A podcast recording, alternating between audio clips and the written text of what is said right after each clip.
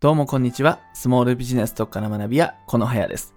今回のお題は、ネット集客、ウェブ集客を行っていくにあたって、おすすめの3つのツールと成功のコツというお話をしていきます。まあ、今回の結論は、シンプルに考えましょうというお話なんですね。結構ネット集客を勉強していくと、あらゆる情報に出会うと思います。いろんなノウハウ、いろんなメソッド、いろんなテンプレートなどが出てきますよね。でそれを勉強することはいいんですけども、やっていると迷ってきませんかね。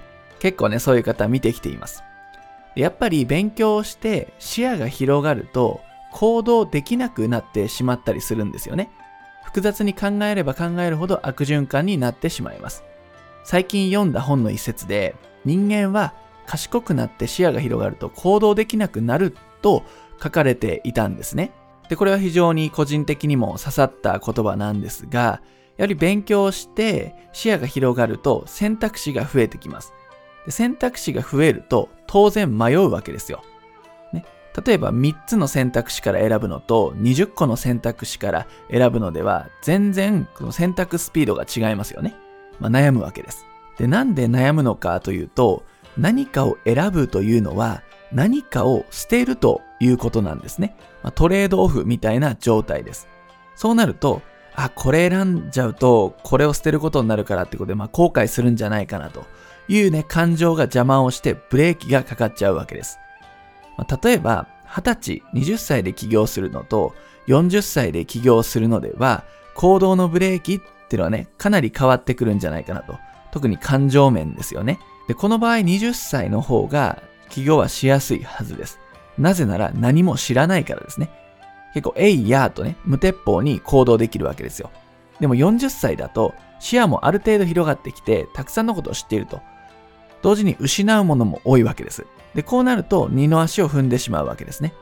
知っているっていうのは、いいことのように思えて、実はブレーキとかちょっと邪魔になってしまうこともあるんだよということを覚えておかなければいけません。スティーブ・ジョブズの言う Stay Foolish とか小泉純一郎の言う鈍感力っていう言葉が今になってやっと納得できてくる気がします。勉強して知識を得ることも大切なんですが、考えすぎず、まずは実行に移すということも同時に大切なわけです。むしろ行動する方がはるかに大切ですよね。で、なんでこの話をしているかというと、これはそっくり Web マーケティング、ネット集客にも当てはまってきます。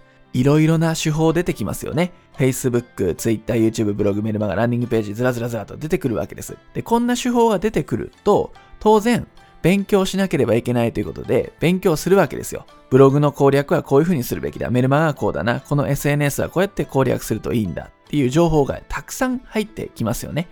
で、そうすると、これもできるんじゃないか。これもやらないと不安だなと、何でも万能にこなそうとしてしまいがちなんです。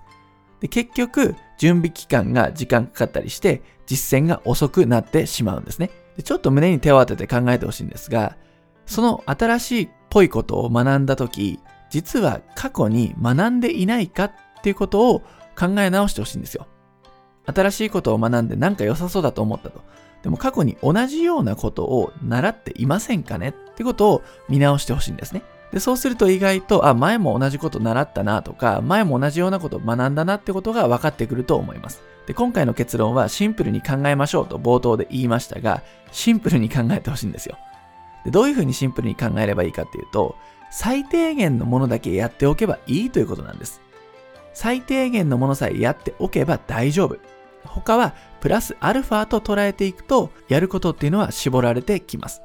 で、Web マーケティングの最低限っていうのは何なのかというと、大きく3つあります。1つ目はブログ。そして2つ目はステップメール。これはメルマガと捉えてもいいです。そして3つ目がランディングページ。この3つをとりあえず押さえておけば、ネット集客、Web マーケティングが困ることはありません。悩んだら、まずこの3つをやってみることをお勧めします。いろいろと勉強して自分はどれがいいんだろうというふうに二の足を踏んでしまっているのならば、今言った3つっていうのは必ず押さえていきましょう。まあ、なんていうか、まずはバカになってやっていくってことが大切なんですよ。